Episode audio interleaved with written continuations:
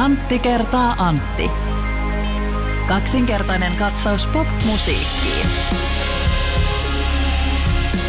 Antti, ajat ovat ehkä hieman valoisammat. Katsomme tulevaan positiivisemmin kuin muutama kuukausi sitten, mutta kyllä ne sen verran kovia silti on, että meillä Antti kertaa Antti podcastissa edes tällainen parin kolmen viikon tauon jälkeen. Meillä ei ole alkuvitsiä ollenkaan. Niin. Tämä on välillä kertonut siitä, että meillä on ollut kiirettä tai jotain. Nyt mulla itse asiassa ei edes niin kova kiire ole ollut. Joskus tuossa alkuvuodesta niin oli aika paljon kaikkea töitä ja sellaisia, että nyt ei oikeastaan edes ole ollut sellaista. Mulla oli 2 vitsiä ja mä oon unohtanut ne. Se on kyllä aika uskomatonta, mutta tiedätkö mitä, jos sä unohdit ne vitsit, niin se saattaisi viitata siihen, että ne vitsit ei välttämättä ollut mitään ihan kuolemattomia klassikoita. Tämä on ihan mahdollista. Mä YouTubesta katsoin tuossa pari viikkoa sitten yhden vanhan Paul McCartneyn haastattelu, jossa hän puhui siitä, että miten he tekivät John Lennonin kanssa siinä 60-luvulla biisejä. Ja heillä oli hyvä siis tämä tapa, että koska heillähän oli siis todella rajallinen määrä aikaa kirjoittaa niitä. Ja kun heillä oli joku sessio, tai jos he olivat miettineet, että he sanoivat, että yhtäkään biisinkirjoitussessio ei ollut Lennonilla ja McCartneylla heidän koko sinä aikana, että sieltä ei olisi tullut jotain biisiä, jonka Beatles olisi nauhoittanut. Sieltä aina tuli joku. Aivan. Ja yksi tae tähän oli se, että ensinnäkin he sanoivat, että heillä oli aikataulu ja silloin piti olla valmiina. He katsoivat, että tänään meillä on nyt aikaa tässä 7 tuntia tehdä biisejä. Meillä on 3 biisejä, niiden pitää olla valmiina. Ja sitten ne oli valmiina. Kyllä, kyllä. Ja yksi asia, mitä se haastattelija kysyi, että onko sulla koskaan käynyt juuri näin, että sulla on ollut joku hyvä biisi mielessä ja sä et seuraavana päivänä on muistanut sitä. Ja Paul McCartney sanoi juuri samalla tavalla kuin mitä sä sanoit äsken, että jos sellainen melodia on ollut ja se seuraavana päivänä mä en muista sitä, niin ei se sit ole ollut niin hyvä. Että miten mä voin kuvitella, että yleisö muistaessa se tarttuisi jotenkin yleisön mieleen, jos ei se edes mun omaan päähän ole tarttunut, kun mä kirjoitin sen. Kyllä. Paul McCartneylta sellaista ydinmehuneroutta tästä biisin kirjoittaa, niin kuin pop-hittien kirjoittamisesta ylipäänsä. Ihan ehdottomasti, ja tästä tulee heti mieleen sellainen tilanne, että kun monethan biisinkirjoittajat, nehän aina puhuu haastattelussa, kuinka niillä on puhelimen muistiot ja äänimuistiot täynnä semmoisia aihioita melodioista. Biisinkirjoittaja sanoo, mä herään yöllä siihen, että mulla soi päässä joku melodia, mun on pakko nauhoittaa se heti. Käykö sulle vitsinkertojana samalla lailla, että sä heräät keskellä yötä ja omaan nauruusi ja sitten sä sun on pakko kirjoittaa ylös Eppu Normaali. Tiedätkö Eppu Normaali yhtyeen? Ei ole koskaan noin käynyt, mutta yleensä ne tulee kyllä joskus kesken työpäivää. Aika moni idea niistä, niin kuin meillä on ollut hyvä tapa tuolla töissä radiolla, että jos tulee joku hauska idea, niin sitten mä kävelen aina shoutoutit pomolle, eli Kari Ojalalle, niin hänen sinne toimistoonsa tai sinne huoneeseen ja sanon, että hei, nyt olisi muuten tällainen idea, tehdään näin. Ja se toimii hyvin, että tietyllä tavalla, kun toivottavasti monilla joko töissään tai sitten, jos on jossain muussa luovassa yhteisössä, bändissä tai jossain, niin että on olemassa joku tyyppi, jolle voi, kun se idea tulee ja on vielä itse innostunut siitä, niin silloin heittää sen saman tien. Niin yleensä se, ja jos on hyvä suhde siihen toiseen ihmiseen, niin se vastakaiku on hyvää. Ja sitten siitä heti se toinen voi katsoa, että onko tämä toteuttamiskelpoinen tai mihin tämä menee. Kyllä.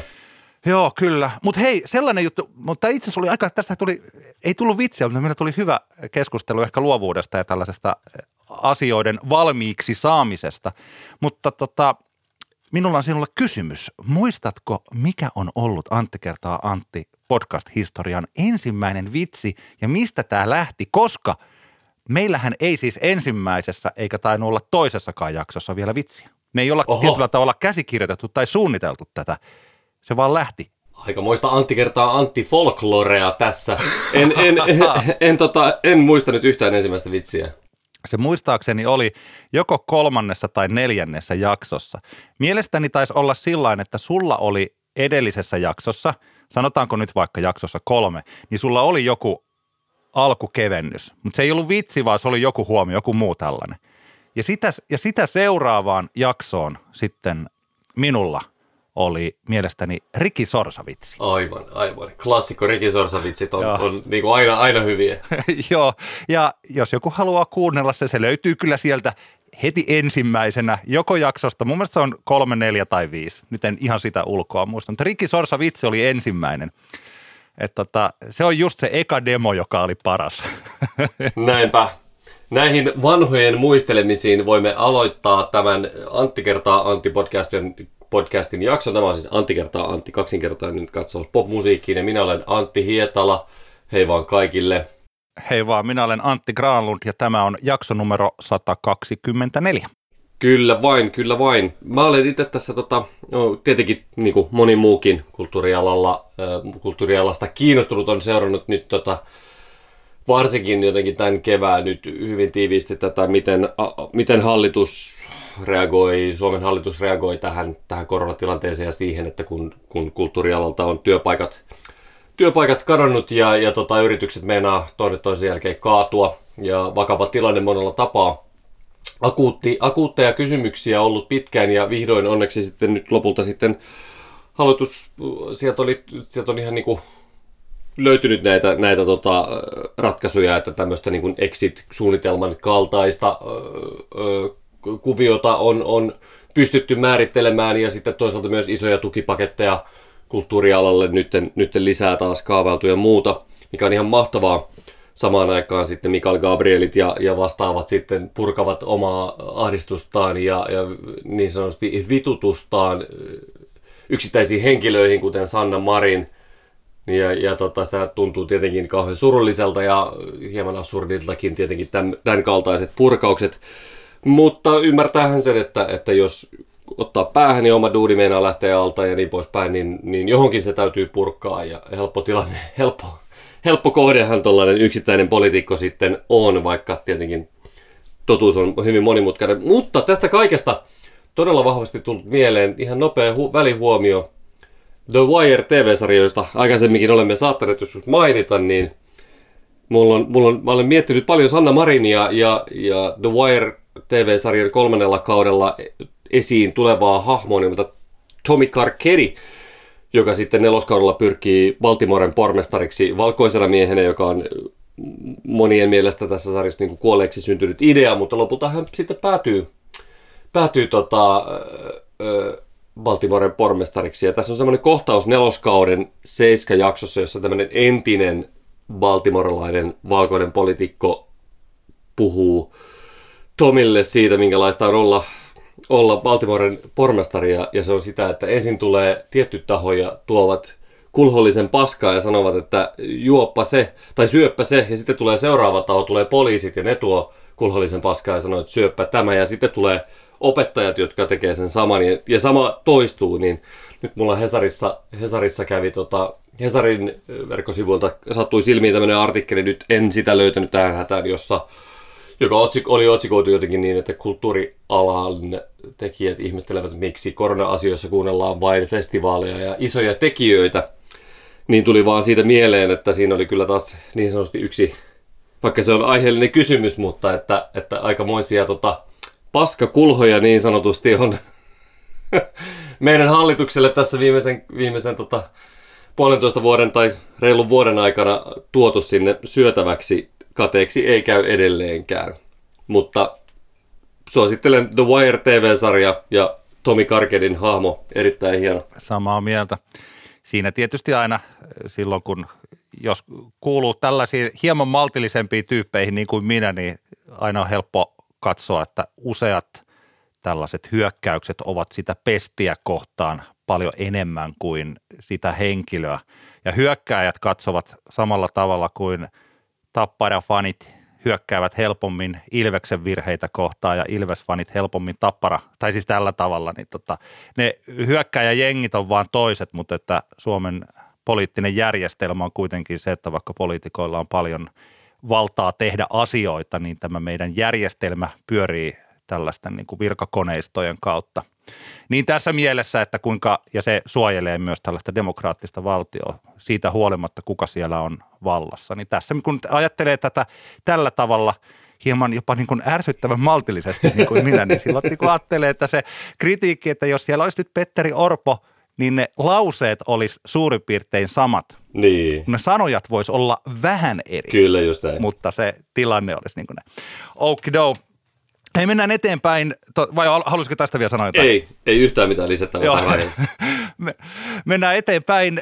Me oltiin siis, meillä oli keikka. Teillä oli keikka ja minäkin siinä pistäydyin puolen tunnin ajan keskustelemassa, mutta musiikki tietysti oli se syy, minkä takia se järjestettiin. Iisan keikka Gay Live Lab Tampereessa. Mun täytyy henkilökohtaisesti sanoa, että oli niinku aivan ihanaa siis koko se sellainen, vaikka siellä ei sit yleisö ollut paikalla, mutta jotenkin se sellainen hytinä, minkä huomaa niin teistä bändistä ennen keikkaa ja sitten saa nauttia siellä paikalla, niin yksityiskeikka suurin piirtein minä ja tekninen henkilökunta ja Palsan Tomi valokuvaaja oltiin siellä katsomassa. Niin ja sitten keikan jälkeen se sellainen tietty huojennus ja mietintä, että miten tämä meni ja siis sillä, että se oli jotenkin tosi niin ihanaa. Se, miltä se tuntui rumpulin näkökulmasta? Se tosi kivahan se oli, että johon se tietenkin täysin... Eihän sitä sillä tavalla niin peruskeikkaa voi tuollaista kuitenkaan hirveän paljon verrata ihan niin kuin monista käytännön syystäkin sen takia, että sitä yleisöä ei ole siellä eikä tule sitä niin kuin responsea sieltä niin kuin katsomon puolelta siihen, mitä me siellä tehdään. Ja toisaalta ihan silläkin tavalla, että esimerkiksi tuossa siinähän ei voitu pitää äänen niin kuin PA:ta päällä, koska tietenkin homma piti tehdä sen striimimiksauksen ehdolla. Jolloin tietenkin se tuntui vähän nurikurista tai se tuntui hassulta se, että ollaan siinä lavalla ja soitaan, mutta silti ei jytise yhtään samalla tavalla kuin koska ei ole subbaset vaikkapa päällä sillä tavalla, niin se tuntui silleen, niin kuin siinä oli tämmöisiä hieman erikoisia niin kuin fiiliksiä syntyi näistä syistä, mutta totta kai se itse keikan soittaminen oli todella mukavaa ja palkitsevaa ja olihan se semmoinen niin kuin tärkeä juttu meille saada edes toi soitettua. Eli se oli kaikin puolin ihan huippua ja kyllähän se sillä tavalla niin kuin, siinä oli se samanlainen semmoinen jännitys tai semmoinen, että sitä samalla tavalla odotti kuin niin sanotusti normaalia keikkaa, mutta että sitten niin kuin käytännön tasolla siinä ei tietenkään, oli paljon eroja, mutta että huippua se oli tehdä ja kiva, että oli kuitenkin Live Labillähän on suhteellisen korkeat noi striimilippujen hinnatkin. Niin kuitenkin siihenkin nähden kivasti niitä striimilippuja ostettu ja selkeästi monet ihmiset oli nauttineet keikasta tosi paljon, niin kaikin puolin tosi hyvä fiilis jäi. Ja sillä tavalla toi on kiinnostavaa, että tämä on ensimmäinen kerta, kun esimerkiksi me saadaan vaikkapa Iisan kanssa niin kuin meidän keikka taltioitua tuollain niin kuin noin hyvälaatuisena, että se, mulla on itsellä se videoäänimatsku esimerkiksi nyt ja se soundi on tosi hyvä siinä ja muuta, että se on, niin kuin, se on tosi tärkeää oppimateriaalia itselle tommonen pätkä, että silläkin tavalla tuosta oli ihan hirveän paljon hyötyä, että nyt sitä ajatellaan, kun me ehkä jossain kohtaa päästään tekemään niin sanottuja oikeita keikkoja, niin toi on tosi hyvää meille siis niin kuin omaan niin kuin me voidaan pystytään niin kuin analysoimaan paljon, että no toi juttu pitää ehkä tehdä vähän toisella tavalla ja toi onkin tosi hyvä tosta noin ja niin poispäin.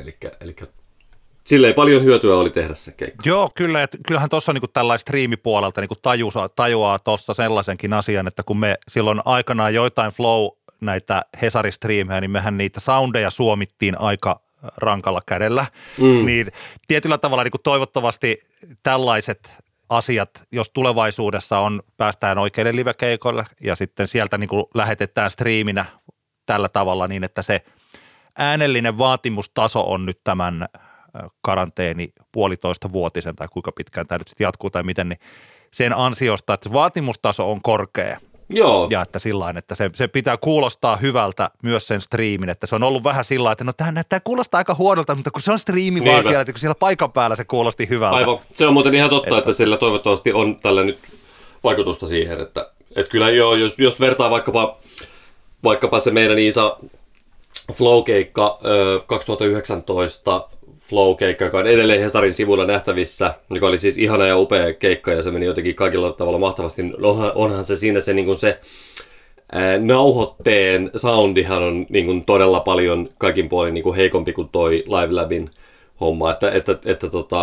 Ja ihan sama ongelma on niissä muissa esimerkiksi Hesarin silloin striimaamissa Flow-keikoissa Pariisin kevät ja mitä kaikkia muista siellä on, eli se oli niin kuin selkeästi voidaan niin kuin tässä kohtaa nähdä, että se oli menty vähän siitä, mistä aita on matala niin kuin sen soundillisen tuotannon suhteen, sen, että miltä se siinä nauhoitteessa kuulostaa. Niin.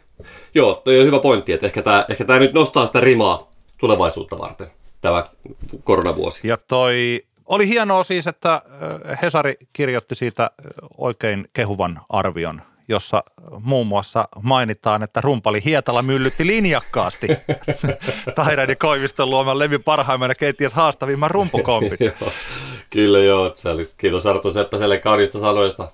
Se oli tosi yllätys meille kaikille, että Hesari ylipäänsä edellisenä päivänä saatiin kuulla, että Hesarin kritiikki keikasta tulee. Että se oli ihan jotenkin mahtavaa, että se huomioitiin silläkin tavalla. Tosi, tosi kiva juttu. Joo, ja siellä on ja toki tällainen niin kuin palautteen antajana tässä puhujana, niin siis nythän me puhutaan niin kuin tietyllä tavalla, siis että siis siinä teidän keikasta, ja mä oon ollut siinä kyljessä, että tämä ei ole sellaista niin sanotusti validia musiikkikritiikkiä, mutta kyllähän mä tykkäsin siitä niin kuin todella paljon siitä keikan. Siellä oli joitain tällaisia, niin kuin vaikka toi Jos se sattuu, joka niin rullasi todella hienosti. Teillä kun on uusi perkussionisti, toi Syna, anteeksi nyt mä en muista, kukas teidän siis bändin uusin jäsen? Arttu Hock. Joo kyllä, ja siis se on hienosti jotenkin bändi niin kuin kehittynyt, kun mäkin olen teidän keikkoja nähnyt tässä viimeisen 5 vuoden aikana 1-2 per vuosi.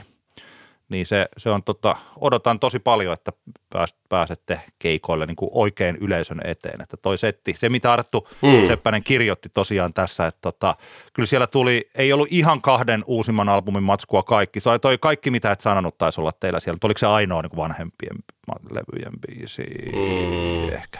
Joo, kyllä, mutta taisi olla. Pääosin 2 uudemman levyn materiaalia, niin se kyllä toimii. Tietyllä tavalla se on Nextin levelin Iisaa, niin kuin siis biisimateriaalilta. Se oli hienoa, se oli tosi hienoa. Mutta mennään eteenpäin. Meillä on tällaisia lyhkäisiä huomioita tähän kärkeen. Ja yksi on tietysti se, että yksi suurimmista tulkitsijoista Suomessa, eli Fredi, poistui keskuudestamme. Fredi eli Matti Siitonen. Hän oli 78-vuotias. Ja ilmeisesti hänen kuolemaansa tuli aika yllätyksenä lähipiirille ja kaikille henkilöille. Mun täytyy sanoa siis sillain, että Fredi kuuluu siihen tällaisen ehkä klassiseen iskelmälaulaja-jengiin, jonka levyjä tai musiikkia mä kuuntelen niin sanotusti omaehtoisesti, on kuunnellut jatkuvasti jostain tuolta siis vuosien takaa. Mun mielestä tämä Fredin Niin paljon kuuluu rakkauteen -albumi on ihan tämän, siis se on ilmestynyt vuonna 1972, ja se on tällaisen sen aikaisen suomalaisen iskelmämusiikin mestariteoslevy. Toki siis käännösbiisejä siellä, mutta se on siis tällainen, että vaikka juuri toi nimibiisi Niin paljon kuuluu rakkauteen, se kuinka puhtaasti ja vaivattomasti Fredi laulaa sen tällaisella hauskalla korkealla, niin isokokoinen mies ja korkea lauluääni, puhdas, herkkä ja hyvä tulkitsija. Siinä on hienoja biisejä, vaikka tämä Jos Conductorin Night, tai toisin mä tykkään Kirkan versiosta tästä Bridge over Troubled Waterista enemmän, mutta Fredikin vetää hyvin ton silta yli synkän virran. Mommy Blue, hieno tällainen hillitty groovailubiisi, ja siis tällainen upea laulaja ja tulkitsija, ihan poikkeuksellinen. Ja juuri tällainen, kuten sanottua, niin autotune on ok ja kaikki siis tällaiset korjailujutut ja studiotyöskentely ja tällä, mutta se on niin hauska kuunnella sitä 70-luvun alun musaa, kun ei on tietää, että Suomessa parhaimmillaankin niin se studiotekniikka ei ole ollut niin hirvittävän hyvää, mutta silloin täällä on kuitenkin ollut se kourallisen verran osaamista, että on pystytty tekemään sellaisia versioita näistä ulkomailla jo suuriksi tulleista isoista biiseistä. Että on ollut muutamia henkilöitä, jotka on pystynyt hoitamaan sen homman niin, että ne tulkinnat kestää aikaa.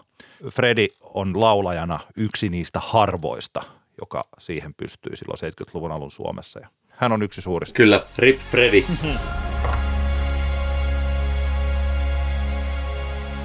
Olemme saaneet jälleen kysymyksen. Tämä on tullut Paanasen Jarilta. Terveisiä Jarille. Jari kertoo, että hän on kuunnellut kaikki jaksot, eli pitkäaikainen vakkarikuuntelija siitä aina. Respect. Jos me pystyttäisiin jakamaan tällaisia golden batcheja, niin Jari olisi yksi heistä, joka saisi tällaisen Antti kertaa Antti golden batch. Sä voit Antti Askaralla semmoisia, ja sitten voidaan lähettää niitä. Joo, tehdään joku tämän. oma mustanaamio kerho tai mikä roope sanoo. Kultanaamio. Kultanaamio. Noniin, joo, mennään aiheeseen. Joo. Jarilta tuli kysymys tai aiheehdotus. Kiinnostaisi kuulla analyysiä hittilevyjen tai ylipäätään hyvän levykokonaisuuden anatomiasta. Siis onko olemassa jotain hittilevyn kaavaa tai onko teillä havaintoja, mitkä asiat tekee levystä kokonaisuutena eheän? Tarkoitaan siis sellaisia asioita, kuten onko hyvällä levyllä aina teema, mitä merkitystä on biisijärjestyksellä, millaista draaman kaarta, kuinka monta slovaria vs. tykitystä, kuinka paljon musiikillisten teemojen toistoa, soundien konsistenttius, jne. Laaja, ihana ja tällainen kysymys, johon tietysti kun musiikki on niin monimuotoista ja hienoihin levykokonaisuuksiin pääsee niin monta eri reittiä monenlaisilla eri tavoilla, mutta että valtavan kokoinen aihe, mutta yritetään saada siitä jonkinlaista otetta. Joo. Niin mä itse, tää oli hyvä kiinnostava kysymys ja mä itse mietin tätä tällaista, tässä on tämmöisen 3 eri leveliä, millä tätä voi lähestyä ja tai mistä tätä voi lähteä tarkastelemaan, että löytyykö tämmöisiä niin kuin, löytyykö jotain yleismaailmallisia sääntöjä tähän. Yksi on tietenkin se, että lähdetään tarkastelemaan niin kuin myydyimpiä albumeja, että minkälaisia kokonaisuuksia myydyimmät albumit ovat ja ovat olleet. Toinen on tietenkin sitten se, että haetaan tämmöisiä niin kuin albumeita, jotka ovat saaneet jonkun tämmöisen kriitikkokonsensuksen hyväksynnän siitä, että ne ovat loistavia albumeja. Nämähän on monesti kaksi hyvin eri asiaa. Harvoin kuitenkaan lopulta sitten kohtaavat. Ehkä nykyaikana, tällaisena poptivismin aikana vähän ehkä enemmän kuin joskus aikaisemmin, I don't know. Ja kolmas lähestymistapa on tietenkin tämän henkilökohtainen näkemys, joka ainakin mun kohdalla on aika kaukana monella tapaa ehkä näistä molemmista kahdesta aikaisemmasta kategoriasta tässä. Mutta mä aloin miettiä myös tätä alkuun tältä kulmalta, että sä oot varmaan lukenut tämän numeropelikirjan. Eikö vain? Kyllä, kertoo siis jalkapallosta. Jalkapallotilastojen kautta käydään läpi sitä, että minkälaiset asiat toimivat viheriöllä. Kyseessä on siis Chris Anderson ja David Salin kirjoittama kirja jalkapallosta, joka on loistava opus. Jos kiinnostaa jalkapallostatistiikka tai jalkapallon niin kuin tulkitseminen ylipäänsä, niin numeropelikirja kannattaa aivan ehdottomasti lukea. No mutta yksi tämän numeropelikirjan lopputulemista on se, että toisin kuin ehkä helposti saattaisi ajatella, niin jalkapallon joukkue ei ole niin hyvä kuin sen paras pelaaja on, vaan se on niin hyvä kuin sen huonoin pelaaja on. Tämä on siis tilastotutkimuksella saatu tämmöinen johtopäätelmä, joka ainakin kun se kirja luin, niin oli silleen, että niin, ei jumalauta, näinhän se menee, että huipputasolla, jos sulla on Lionel Messi ja 10 keskinkertaista pelaajaa, niin sä et voita joukkuetta, jossa on 11 pelaajaa, jotka on parempia kuin ne sun 10 keskinkertaista pelaajaa. Anyway, niin aloin miettimään sitä, että voiko tätä niin kuin analogiaa viedä musiikin puolelle. Onko musa-albumi, onko se yhtä hyvä kuin se sun paras biisi, vai onko se yhtä hyvä kuin se sun huonoin biisi? Tämä on mielenkiintoinen kysymys, ja mä ehkä itse haluan, tämä on vaikea vastata tähän monella tapaa, mutta jos nyt alat miettiä näitä kategorioita, mitä mä tuossa äsken sanoin, niin ehkä jos me ajatellaan niin kuin myynnin kannalta, niin nykypäivänähän varsinkin niin kuin striimiaikoina, kun niin sanotut albumin myyntimäärät perustuu niihin striimauslukemiin pitkältä, niin nykypäivänähän se monesti on niin, että se albumi on niin hyvä, eli menestynyt kuin se paras biisi on, koska albumihan saattaa lainausmerkeissä myydä tosi paljon, kun siellä on vaikka 1 tai 2 mega-striimaushittiä.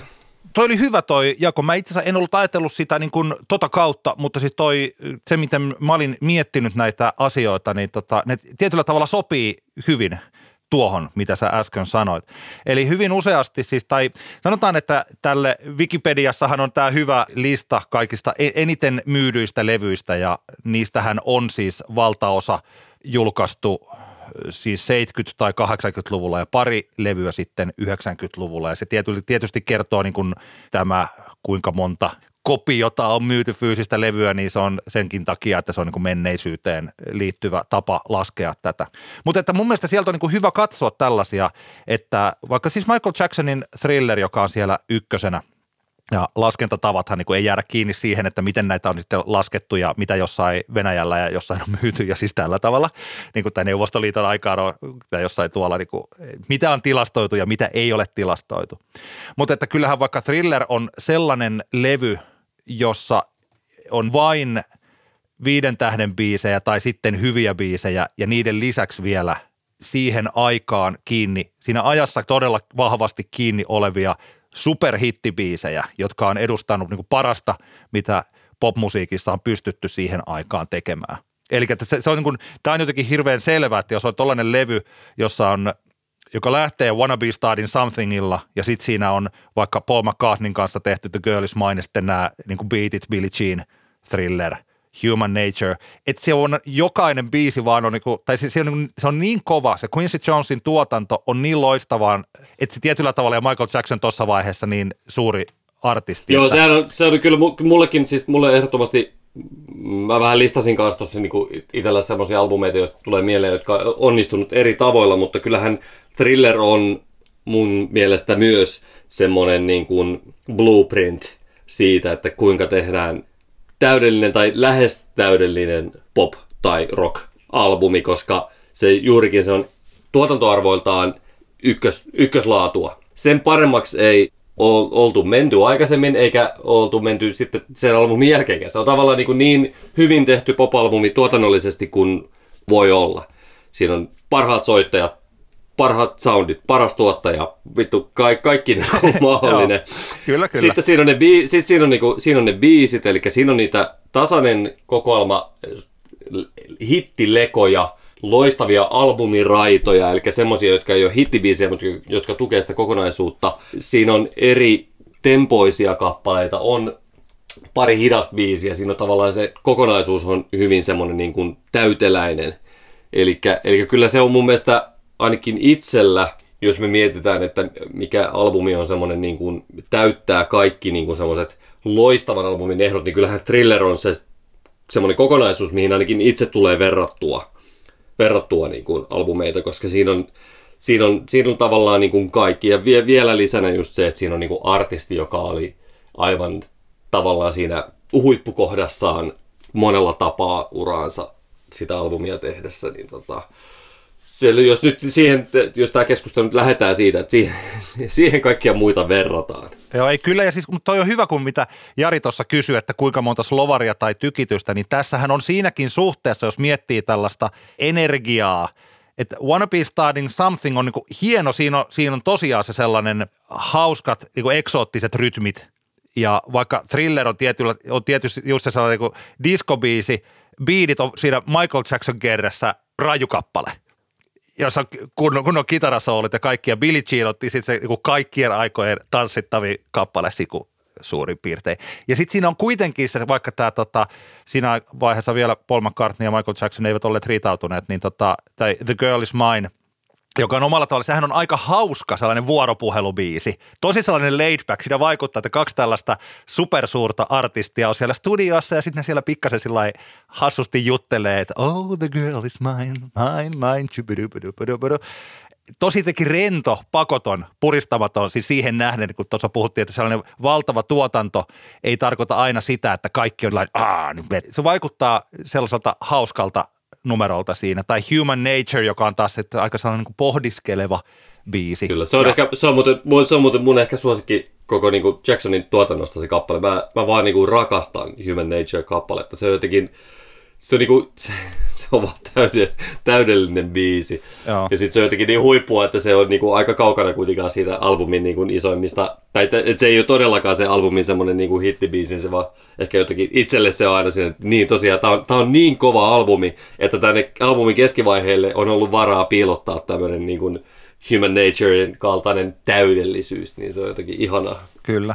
Hölmön verran kuin mitään kotimaassa tehtyä, siis Suomessa tehtyä levyä Michael Jacksonin Thrilleriin, mutta että tässä meidän keskusteluasiayhteydessä, niin Eppu Normaalin 8. ihme on niin kuin Suomi-rockille vähän samaa kuin mitä Thriller on tietyllä tavalla tuollaiselle popmusiikille. Sehän ei ole yhtä monipuolinen ja sillä, mutta tietyllä tavalla nämä samat asiat, että se on se Pantse Syrjän tuotanto vuonna 85 toi on suurin piirtein, ehkä miinus niin kuin Pave Maijasen ja Dan Tigerstäkin tuottama Dingo, mutta niin kuin sillä kuin parasta suomirock-soundia, mitä voi olla.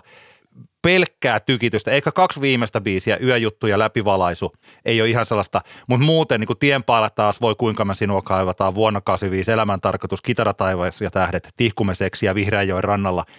Et kyllähän toi on sillä että tuossa niin suomirock-genressä niin toi on täysin ylittämätön kokoelma biisejä, soundit, että koko se yhtye on ollut ihan superiskussa tässä.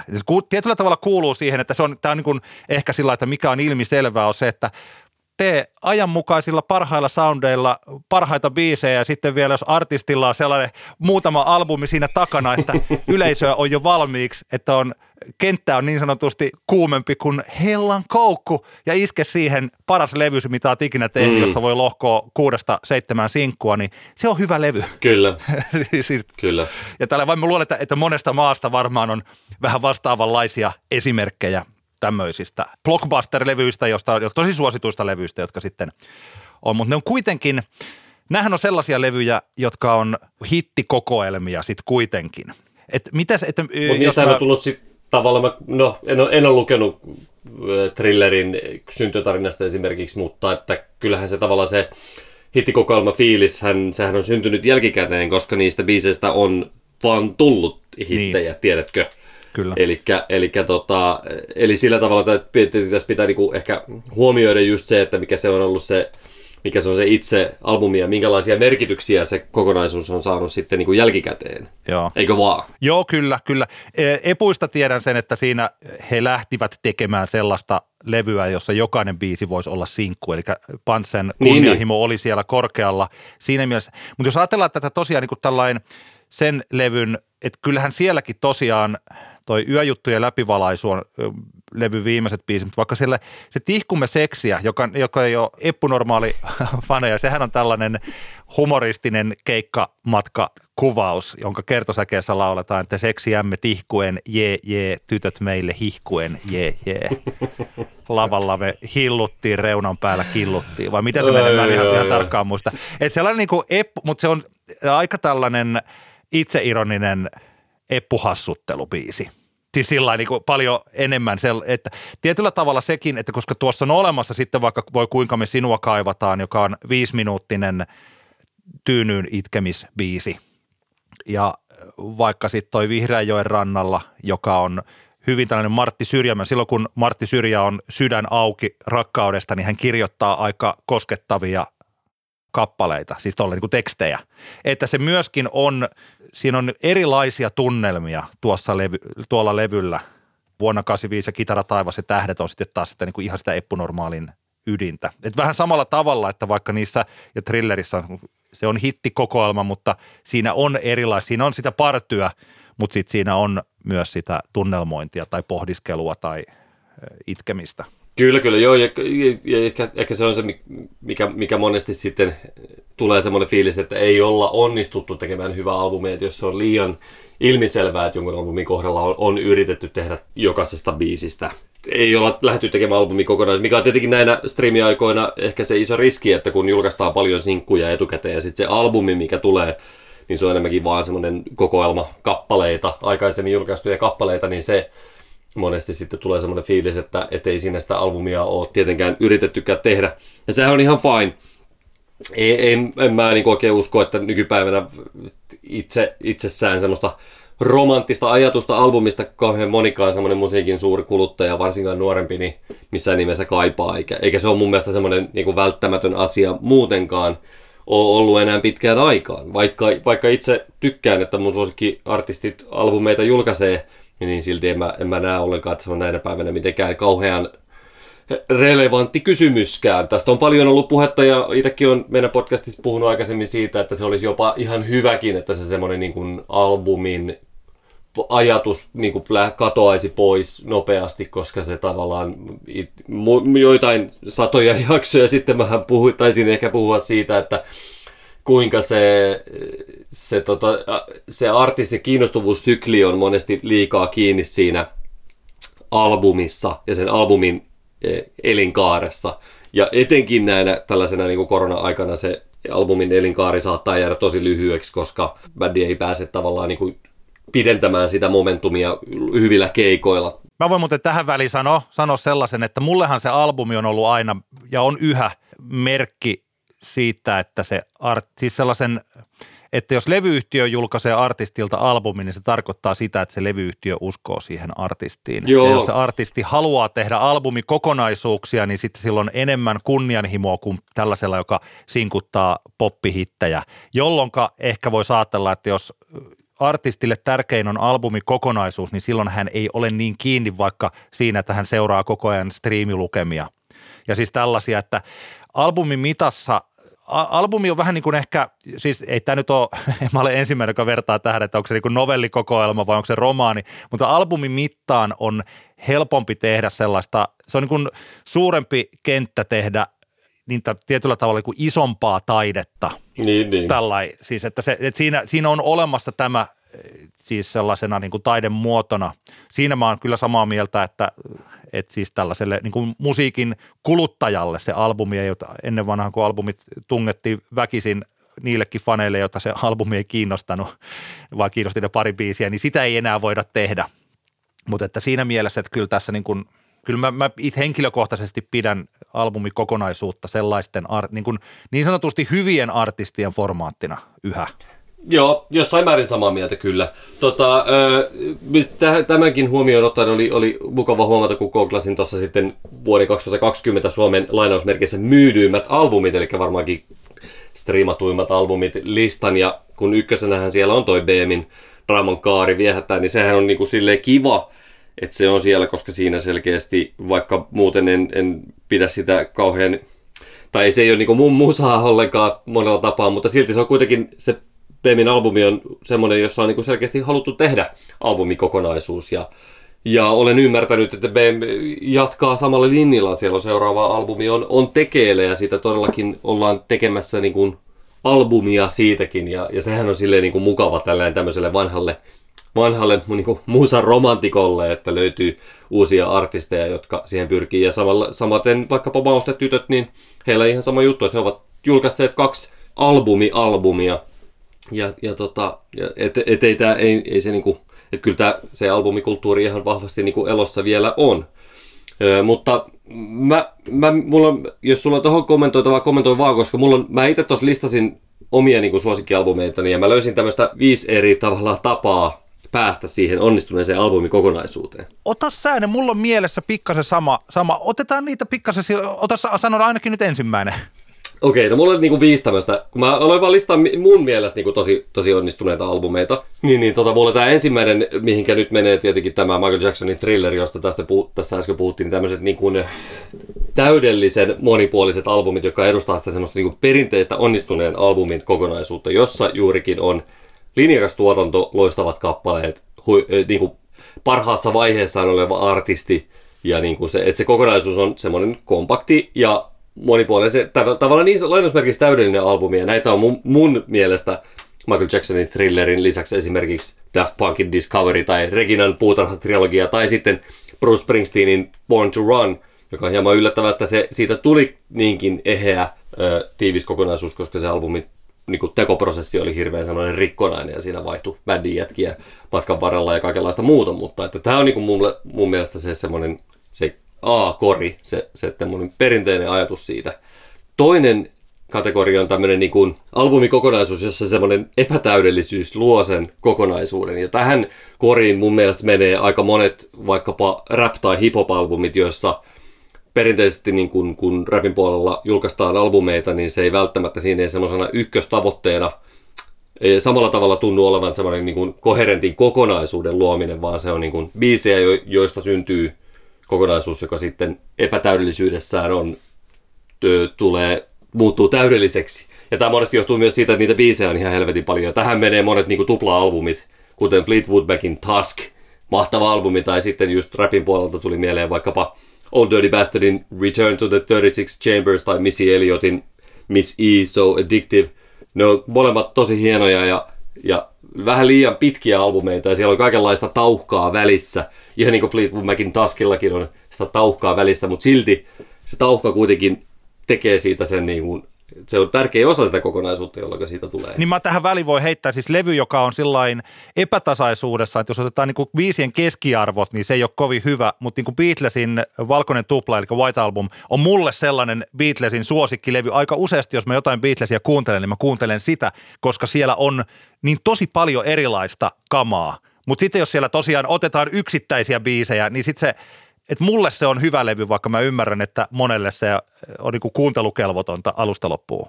Mutta Beatlesillähän on niinku Beatlesillä semmoinen yleny. Mun mielestä tähän samaan kategoriaan menee Abbey Road ihan yhtä lailla. Sehän on niinku, siinä on aivan helvetisti kappaleita ja tosi erilaisia biisejä. Ja irrotetaan asiayhteydestä joku tietty kappale sieltä, niin sehän saattaa tuntua aivan niinku absurdilta, että mitä ihmettä tää on. Mutta sitten siinä ihmeellisen sekavassa kokonaisuudessa se kaikki makes sense. Sitten, eli ehkä tämä oli niinku Beatlesin juttu tavallaan. No, mä en tunne niin paljon niiden niinku albumituotantoa sillä tavalla, että osaisin vetää tästä linjaa, mutta että ehkä se menee tuohon kategoriaan. Seuraava kategoria, mikä mulla on täällä, on tämmöinen niin sanotusti yhdestä puusta veistettyä täydellisyyttä. Tämä on monesti ehkä sitten taas tällainen niin kuin pop- ja rock-kulttuurin parissa kasvaneille. Niin kuin elektroninen musiikki monesti ehkä edustaa tätä osastoa, joka meinaan tässä sitä, että tehdään albumi, jossa on, joka ei ole soundillisesti tai tuotannollisesti tai sovitusten puolesta kovinkaan niin kuin monipuolinen, mutta tehdään yhdellä stylella ja tehdään se tosi on. Et niin sanotusti niin kuin genre-albumit on niin kuin menee tähän. Viime vuosilta mulla tulee mieleen vaikka Kate Renaden Bubba-albumi, joka on siis täydellinen siinä, että se on niin kuin, se on se juna, joka lähtee niin kuin liikkeelle ja sitten se loppuu siellä tunnin päästä hyvin niin kuin tavallaan linjakkaasti, mutta kuitenkin ei siellä ole mitään semmoisia ylläreitä siellä matkan varrella. Reginan Soita mulle, hän on tämmöisenä niin kuin kitarapop-albumina hyvin niin kuin samantyyppinen. Eihän siellä ole mitään semmoisia niin kuin riskiottoja siellä 7-8 raidan kohdalla niin kuin sen kummemmin. Ja maailmahan on täynnä albumeita, joita syytetään siitä, että ne on vaan sitä yhtä biisiä alusta loppuun. Ne silti saattaa olla tosi niin kuin tärkeitä albumeita ja onnistuneita levyjä tosi monien mielestä, mutta ACDChän on tehnyt tätä albumikonseptia sitten vuodesta 70 jotain. Että se on jännä hauskaa, että just tuossa katoin esimerkiksi edelleenkin siellä maailman myydyimpien albumien listalla top 10 on ACDCin Back in Black, joka on ehkä ACDCin mittakaavassa semmoinen, siinä on edes niinku jotenkin vähän enemmän rikottu sitä kaavaa, mitä muissa. Ehkä sillä oli jotain vaikutusta siihen, että siitä tuli se ACDCin myydyin albumi. Siinä oli paljon tietenkin tekijöitä, mutta se, että jos nyt jotain sävyjä esimerkiksi ACDCin tuotannosta haluaa lähteä hakemaan, niin varmaan se Back in Black kannattaa kuunnella, koska Mutta joo, seuraava kategoria, 4, on tämmöinen niin kuin runsauden sarvi, joka monesti on onnistuneita albumeita. Tulee viime vuosilla mieleen vaikkapa Ruusut, yhtyeen Kevätuhri, joka on semmoinen, että siihen on, niin kuin, tuntuu, että siihen on ahdettu niin kuin hirvittävä määrä kamaa. Ja sitten tavallaan toivottu, että siitä kokonaisuudesta tulee semmoinen niin kuin yhtenäinen, ja Kevätuhrin kohdalla siinä oli onnistuttu. Eli sehän on niin kuin se... Kaikessa niin kuin runsaudessaan ja monipuolisuudessaan ja ehkä semmoisessa niin kuin jossain määrin semmoisen levottomuudessaan kuitenkin lopulta muodostaa semmoisen niin kuin selkeän albumikokonaisuuden. Ariel Pink, jota edelleenkään en vielä ihan ole pystykään kuuntelemaan taaskaan, mutta anyway, Ariel Pinkin Pom-Pom on pakko, se on edelleenkin kuitenkin yksi parhaista albumeista mun mielestä, mitä ikinä on tehty, ja sehän on semmoinen, että se niin kuin seikkailee ja poukoilee ja siellä on erilaisia kappaleita, on hassuttelua, on vakavaa, on niin kuin kaikenlaista, ja sehän on myös niin kuin hieno kokonaisuus. Daft Punkin Random Access Memories, yksi tämmöinen levy, tai Kanye Westin Life of Pablo, joka on ihan semmoinen täysin levoton kokonaisuus. Tämä on niin kuin näitä albumeita. Joo, joku ehkä Clashin London Calling voi kuulua tuohon samaan, että siellä on tosi paljon kaiken maailman. Ehkä voisi ajatella, että se White Album olisi kuin ehkä just tässä kategoriassa oleva levy kanssa. Kyllä.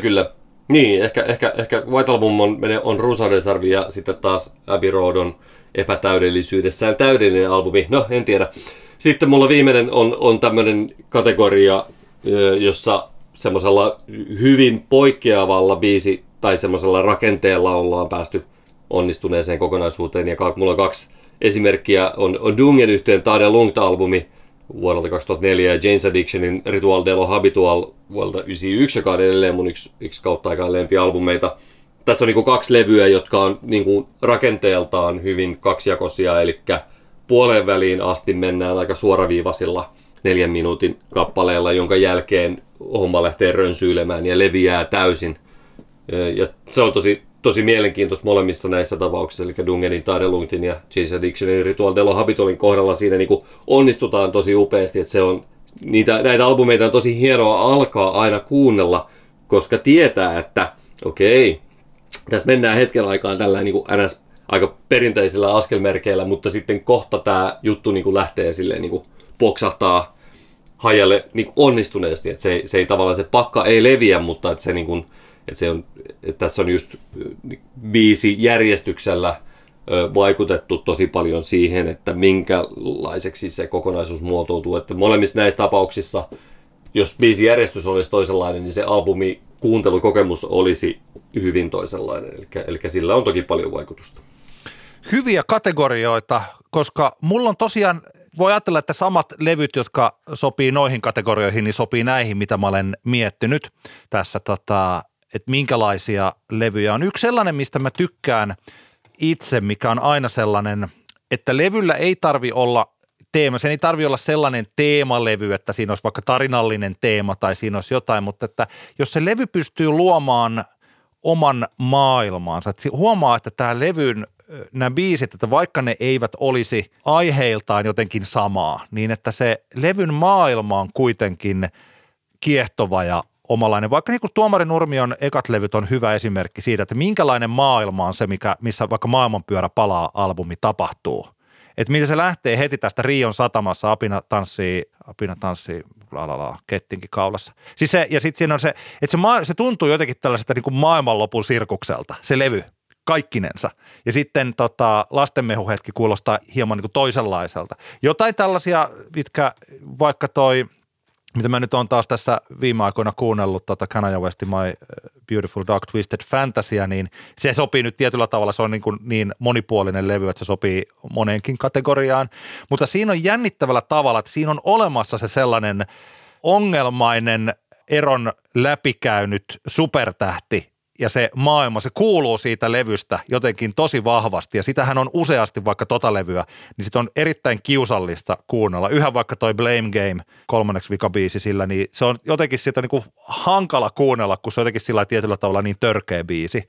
Tällaisten maailmoja, niin kuin Daft Punkhan on, niin kuin kaikki levyt on tietyllä hyvin selvästi sitä, että kun se Discovery kuuntelee ilman vaikka näitä Interstellar 5555 videoita tai sitä leffaa, niin se pääsee jotenkin sellaiseen maailmaan. Pelle Miljoonan moottoritie on kuuma vähän saman tyyliin. Siinä on selkeä, se on vahva maailma, vaikka ne aiheet on erilaisia. Ehkä joku, nyt tuli Beyoncé Lemonade mieleen siis tällaisesta, että siinä on, ehkä voisi puhua myös, että sillä levyllä on tietty identiteetti ja huomaa, että ja se ei ole ihan jokapäiväinen, että kaikki tekee sitä samaa. Nyt kun ollaan radiossa ja taas tuolla tänä keväänä on tullut tosi paljon isojen artistien uusia biisejä, niin mulla on sellainen olo, että ne kaikki on sitä samaa maailmaa, ne kaikki on sitä suurin piirtein, missä lauletaan sitä rakkaudesta ja tehdään siis sillä tavalla. Ne on hyvää radiofodderia. Ne ammattitaidolla tehtyjä biisejä, mutta tuntuu siltä, että ne kaikki on jotenkin, että se on täysin epäinspiroiva se maailma, missä nämä biisit on. Siis tällä lailla. Toinen on tällainen, mistä mä pidän, että sillä levyllä on joku uusi oma ääni. Tämä on mulla tullut mieleen, tai tätä mä oon ajatellut paljon, kun mä oon kuunnellut Rosita Loon Samettisuulevyä, joka on viime vuoden yksi parhaita levyjä. Että se, että minkälainen identiteetti tällä laulajalla on.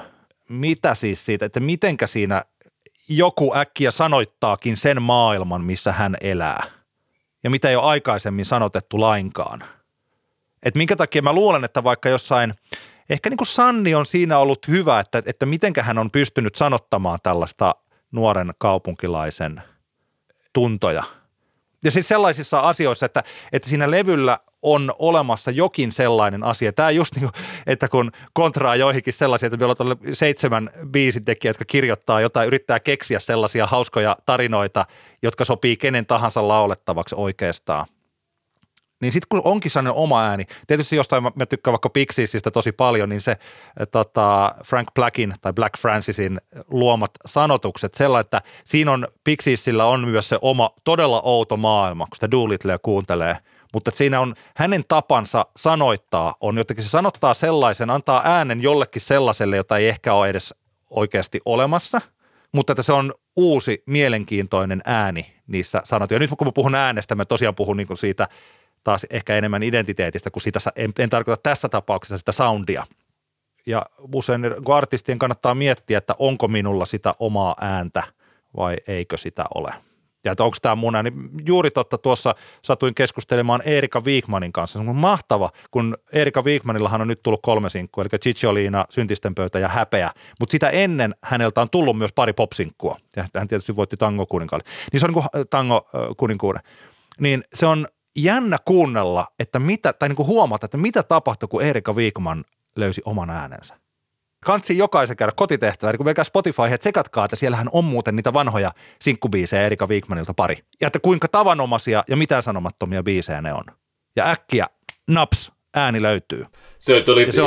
Vikmanista tuli mieleen siis, että mä joskus eksyin katsomaan, tuli jostain iskelmäfestareilta jotain keikkoja telkkarista ja siellä oli joku, siis pari vuoden takaa joku Vikmanin keikka, niin kyllä oli niinku...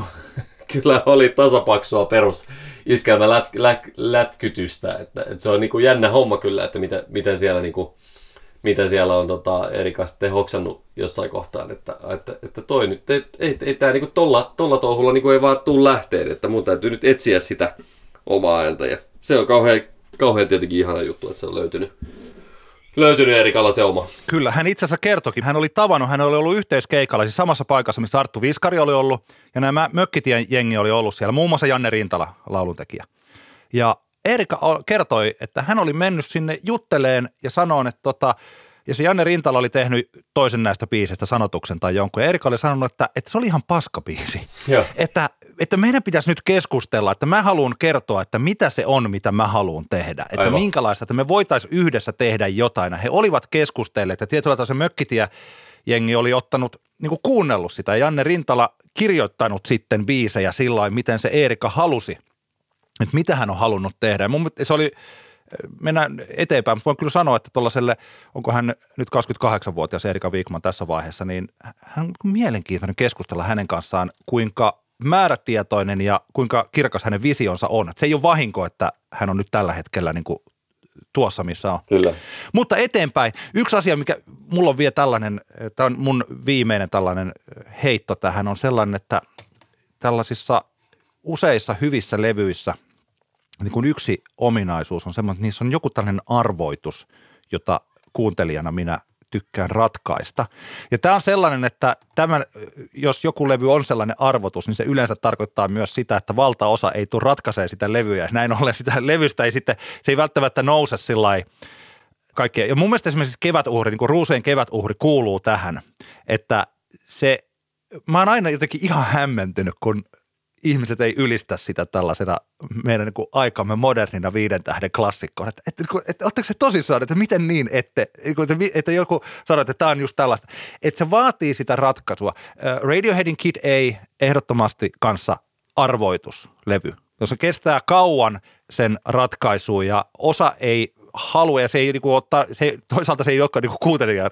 Siis ei se ole kuuntelijan tehtävä ratkaista levyä, jos ei halua, niin sitten kuuntelee jotain muuta.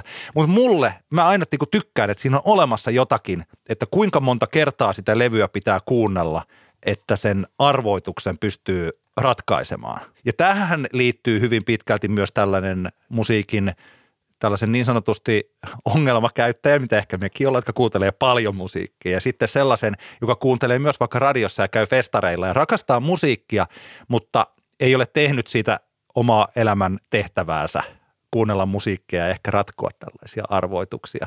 Niin sen takia joku levy, joka tuntuu meille aika platkulta, niin voi jollekulle toiselle olla elämää suurempi levy, koska me ollaan ehkä ratkaistu se arvo, että me joku puoli biisiä on kuultu siitä levystä, niin me tiedetään jo, että miten tässä käy.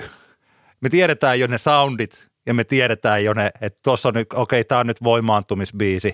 Ai tässä on tämä erobiisi, nyt muuten iloitaan, sitten kohta muuten iloitaan rakkaudesta. okei, nyt ilotaan rakkaudesta. Sitten niin kuin Count My Lucky Stars, että kohta mainitaan kesäyö ja sitten sieltähän se tuleekin. Siis tällainen, että et se on niin kuin, kun ei tällaista ratkaistavaa ole. Se ei ole aina, kuten sanottua, tämä ei ole ainoa nämä kaikki, tämä ei ole, että ne levyt, että en mä tiedä, onko Thrillerissä tai 8 ihmeessä, niissä ei ole tällaista ratkaistavaa, vaan niissä on niin kuin muita asioita. Mutta tämä on yksi sellainen, mistä mä tiedän, mihin mä ehkä myös huomaan identifioituvani erittäin vahvasti, koska jos mulla on jotain sellaista tällaista teini-iästä jäänyttä tällaista, että minulla on jotain, mitä muilla ei ole, niin tämä on ehkä sellainen ominaisuus musiikin kuuntelijana, jota mä tiedän, että kaikilla ei ole, eikä ehkä niin kuin pidäkään olla, mutta mä tykkään ratkaista musiikillisia arvoituksia.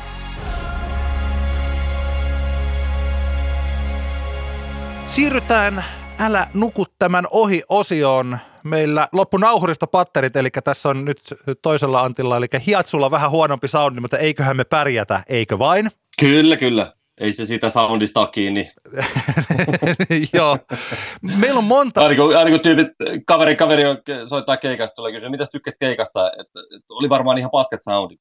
Mä koitan sanoa, että ei se, aina välillä on vaan paska soundi, että se on ne muut asiat, jotka merkitsevät. Joo, kyllä. Niin kuin esimerkiksi ulkonäkö. Just näin. No niin, asiaan. Meillä on siis 3 kotimaista biisiä. Olisiko kaikki kotimaisia? Oli.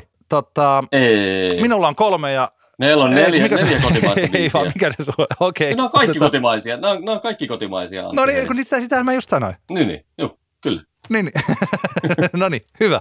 Minä otan tämän, voin ottaa ensimmäinen. Mulla nämä kaikki on jäänyt tähän vähän hyllylle, koska erinäisistä syistä johtuen niin me ei olla ehditty ottaa niitä.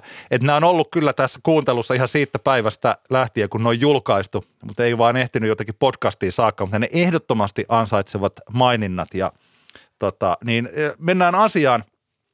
Minun ensimmäinen Älä nuku tämän ohi -biisini on Moshi Moshin debyyttisinkku I Got Lost Inside My Head. Hengästyttävää soittoa, upeata tällaista screamo-huutolaulua, mutta kuitenkin ymmärrystä biisin kirjoittamisesta. Hienoja kitaroita, kova rytmiikka. Jossain taidettiin mainita, että tosiaan vähän tällaista niin kuin jatsahtavaa rytmiä. En tiedä, mutta huomaa, että soittotaitoa on. Ja todella, todella hieno debyyttisinkku, yksi kovimmista debyyttisinkuista mun mielestäni vuosiin, varsinkin tässä kitararock-genressä. Kotimainen All That Plaz-levyyhtiö sen julkaissut. Joo, tämä onkin meidän oli tarkoitus tänään puhua vähän bändeistä, Oskari Onnisen Hesari-artikkelin innoittamana, mutta se nyt jäi tästä jaksosta, puhutaan ensi jaksossa niistä, mutta tämä olisi hyvin, tämä Moshi Moshi olisi sopinut siihen, koska musta tuntuu, mä itse sivusta seuranneena, vaikka mun mielestä tämä hyvä biisi onkin, niin musta tuntuu, että tämä Moshi Moshi on monille edustanut vähän semmoista niin toivon pilkahdusta siitä, että joku nuori haluaa vielä bändin perusta. Joo. Joka on niin kuin, mä ymmärrän sen ihan täysin. Mutta tosiaan kyseessä on siis bändi, nuoret miehet perustavat bändin ja tekevät Rocky Chivalen, joka on myös aika persoonallinen. Tykkään myös.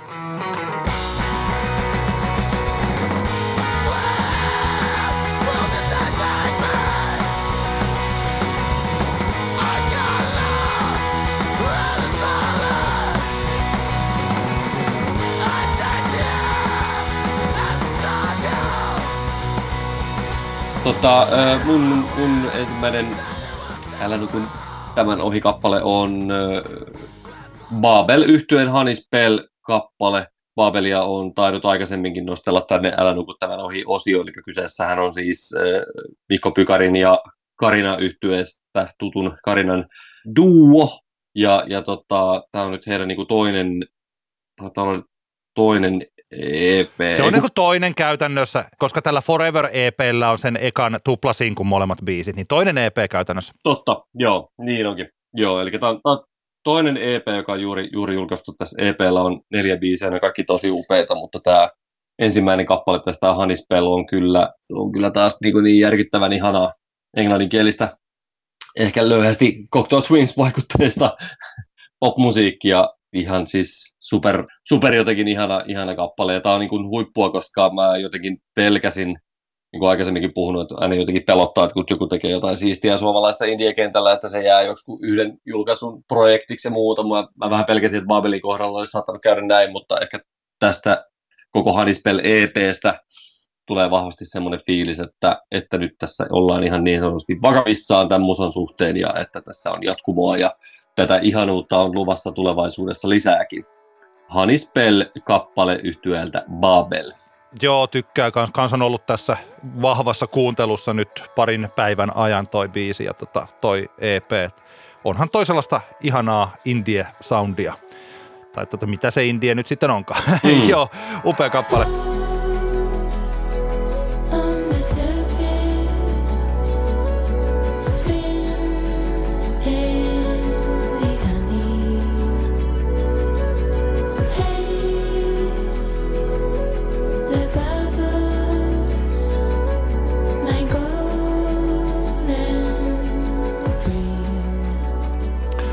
Minun toinen Älä nuku tämän ohi biisi on Joel Herttuan Syntinen. Joel Herttua siis Pimeys-yhtyeestä lähtenyt Joel Mäkinen, tai nyt kun pimeys loppui.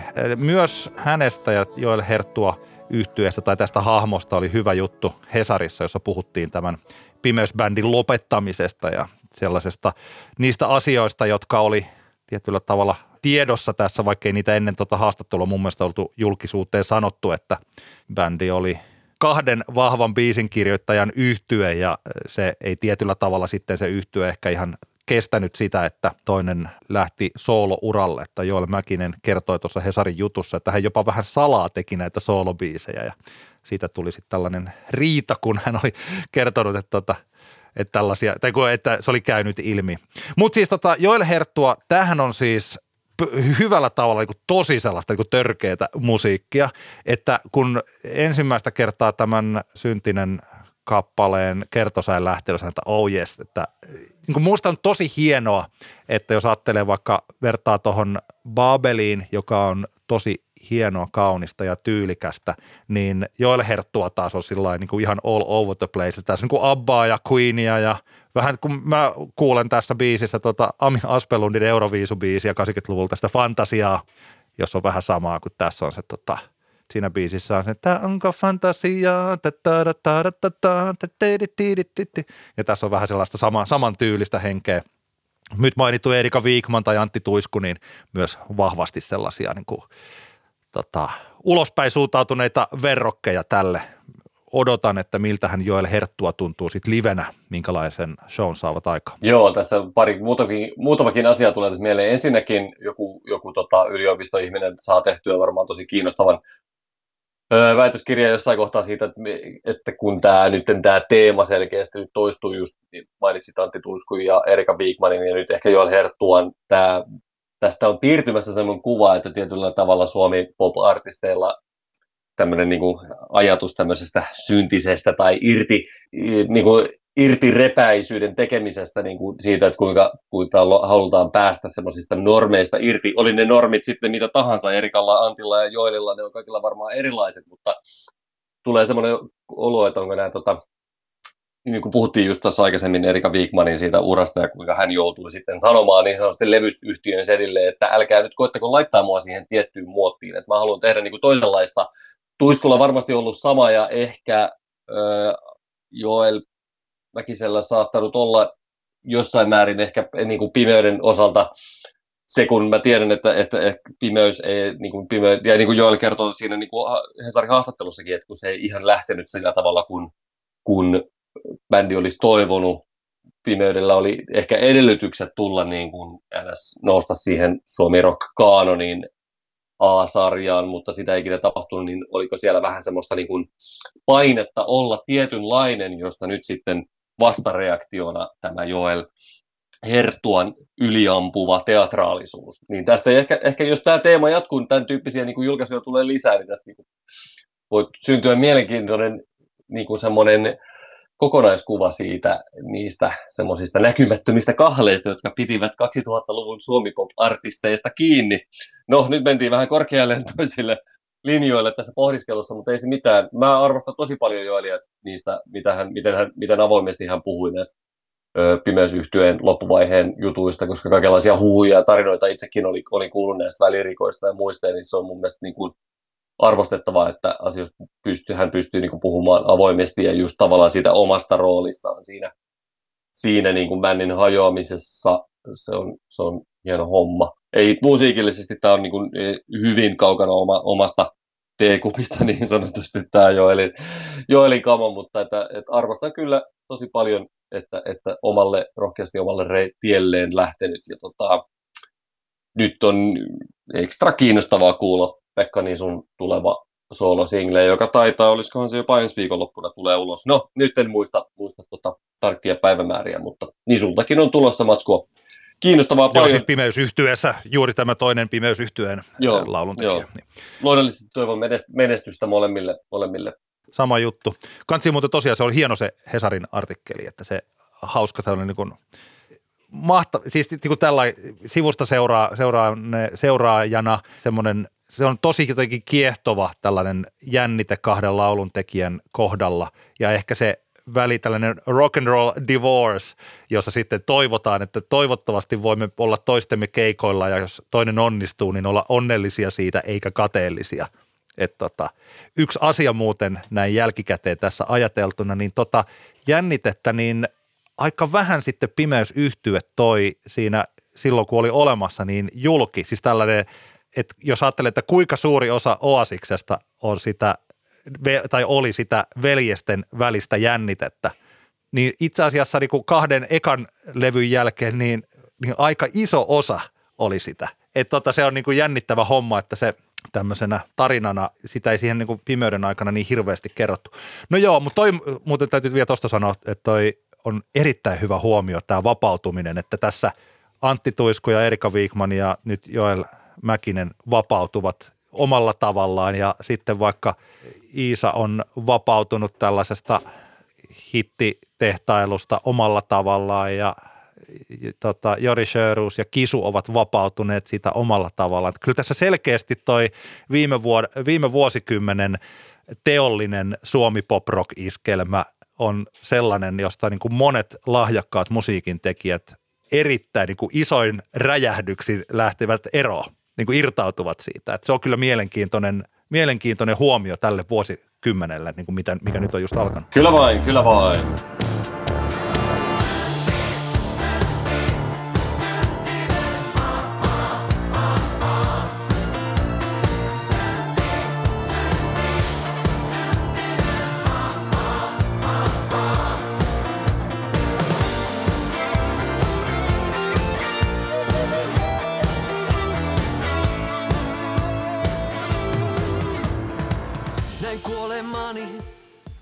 Mitä sulla?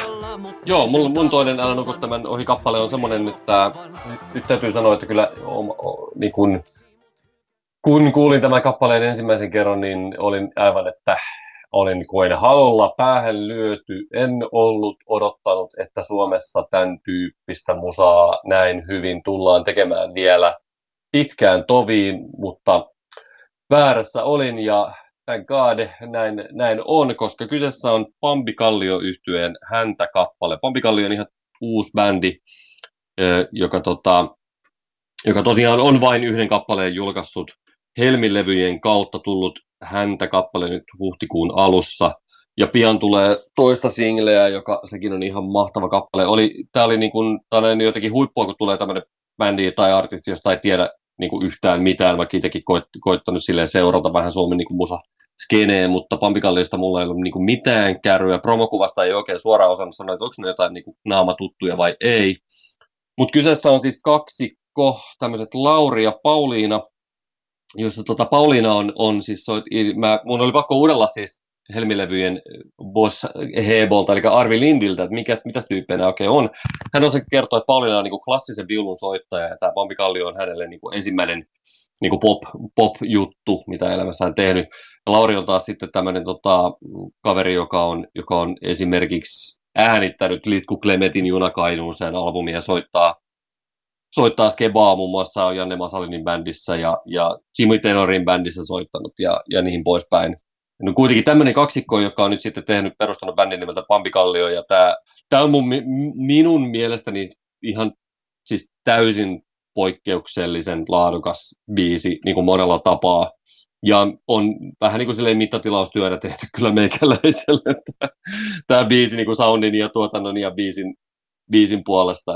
Eli hyvin vahvasti ollaan tuolla Melodies Echo Chamber Dungen Tame Impala-osastolla niin kuin soundillisesti, esteettisesti. Todella siisti biisi ja tosiaan mulle sain tuossa kuulla sen tulevankin singlen ja se on vähintäänkin yhtä hyvä. Arvininhan toki sanoi, että nämä ekat biisit että ne ei ole vielä mitään verrattuna, kuinka kovia biisejä siellä tulevalla albumilla sitten tulee olemaan. Jännä kuulla sitten sitä, mutta en odota, tai siis tämä on niin näillä leveysasteilla niin kuitenkin silleen niin kuin marginaalimusaa, että vaikea nähdä tästä silleen niin kuin isommin porukka niin kuin mitenkään innostuisi ja tälläkin hetkellä kun katon, niin Spotifyn striimauslukumäärä on 2487, joka on hyvin vaatimaton määrä, mutta sillä ei oikeastaan niin kuin minulle henkilökohtaisesti tietenkään ole kovin paljon mitään merkitystä, koska tämä on vaan ihan niin kuin täydellistä musaa monella tapaa. Mä jotenkin pidän ihan hirveän paljon. Ja just se, että niin kuin ottaen huomioon, että tässä on niin kuin tämän laulajan, tämän Pauliinan ensimmäinen poppiprojekti, kuinka niin kuin suvereeni mun mielestä laulusuoritus tämä on jotenkin niin, se on jotenkin aivan älytöntä ja jotenkin haluaisin kädestä pitäen kiittää sitä henkilöä, joka on vaikka soittanut noin rummut sisään tässä häntä biisissä, koska niin kuin on kyllä aivan ihanan tyylitajusta soitantoa, terveisiä vaan hänelle, kuka ikinä oletkin. Mutta en mä tiedä, siis joskus vaan tulee semmoinen kappale, niin kuin joka on sellainen, että okei, no tämä on nyt niin kuin meikäläiselle tehty, niin sitten tämä Vampikallion häntä on silleen, tulee vahvasti semmoinen fiilis. Ehkä lähin nykyverrokki myös, ehkä niin kuin Melodies Echo Chamberin ohella myös joku Amazon Ruotsista, jota on tullut hehkutettua, niin ihan siellä samalla sylttytehtaalla ollaan tässä Vampikallion osalta. Joo, kyllä. Mä olen samaa mieltä kaikesta, mitä sanot, että kyllä tässä on sellainen indie, olin sanomassa niin kuin suuruus, mutta joo, siis kova pelinavaus tässäkin ja hieno biisi. Ja tietysti tämä jälleen kerran tällainen, että hauska olisi sitten nähdä livenä, että minkälainen, että onko tämä sellaista mukavaa telakka-fiilistelymusaa vai kasvaako tämä suuremmaksi niin kuin livenä tämä, mitä he esittävät.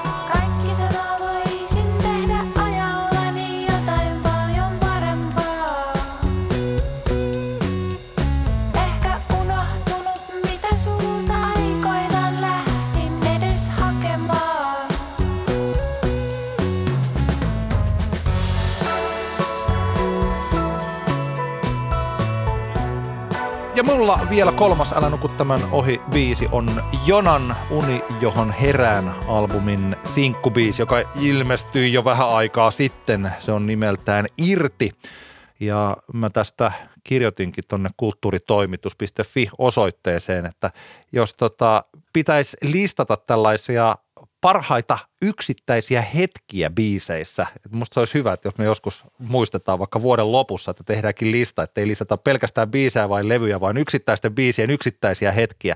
Niin tässä nyt tällä hetkellä yhä taitaa pitää mun tällaisen vielä kuvitteellisen listan ykkössijaa tämän Irti-biisin kertosäkeen se kohta, se jos sä jäät silti. Se on jotenkin hieno kappale.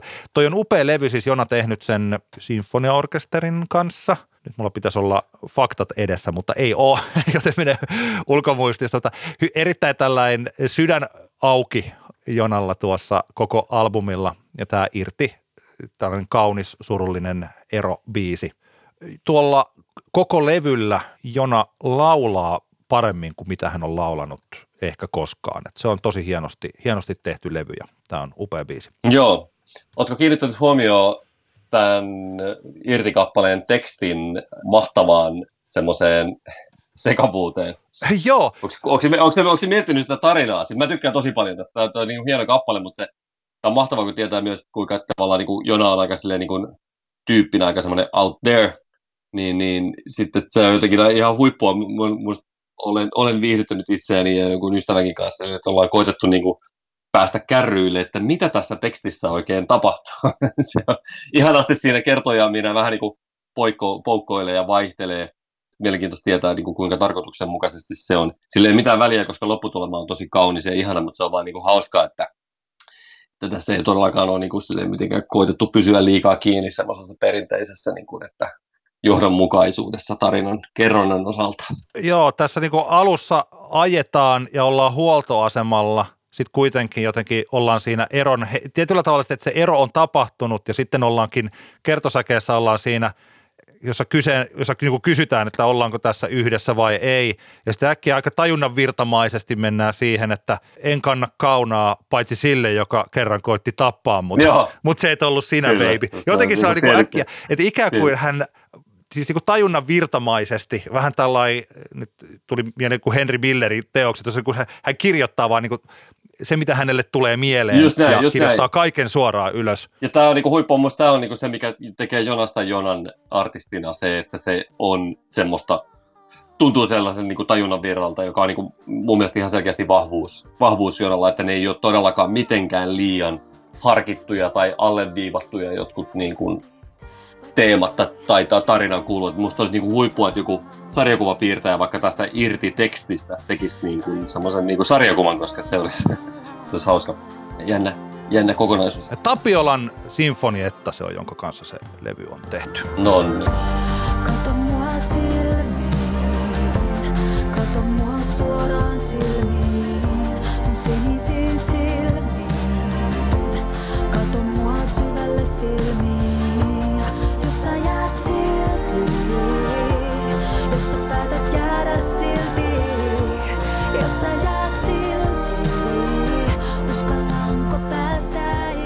Hyvä! Hyvä, hei, nämä Älä nuku tämän ohi kappaleet löytyvät meidän Älä nuku näiden ohi soittolistalta, joka on tuolla Spotifysta löytyy Antti X Antti profiilin alta. Se on vähän hankalaa, kun on Spotifysta löytyy sekä meidän niin kuin, tavallaan podcast-profiili ja sitten löytyy tavallaan tämä meidän oma profiili, missä on näitä meidän playlistejä, mutta koittakaa etsiä. Antti X Antti nimellä on tämmöinen profiili, jossa on sitten meidän muutamiakin meidän playlisteja, muun muassa Älä nuku näiden ohi playlist, josta myöskin nämä 5 juuri hehkutettua kappaletta löytyy.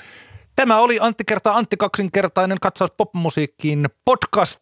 Kiitoksia kuuntelusta tänne saakka. Saimme pidettyä suht maltillisena tämän mitan sen takia, että me siis pudotettiin 2 meidän aiheesta pois. Tästä on tullut taas täällä niin kuin tupla- tai triplalevy, mutta ainakin, ainakin meillä on juteltavaa. Se oli ihan hyvä juttu. Kyllä. Hei, kiitos paljon kaikille kuuntelijoille ja edelleenkin viestejä saa lähettää juttuaiheita, kritiikkiä, kehuja, kaikenlaisia antti@gmail.com ja Instagramissa sitten DM-iä tai Fasessa messageja ihan millä tavalla haluatte laittaa. Hyvä, me palataan ensi kerralla asiaan. Kiitos kuuntelusta ja hei hei! Moi moi!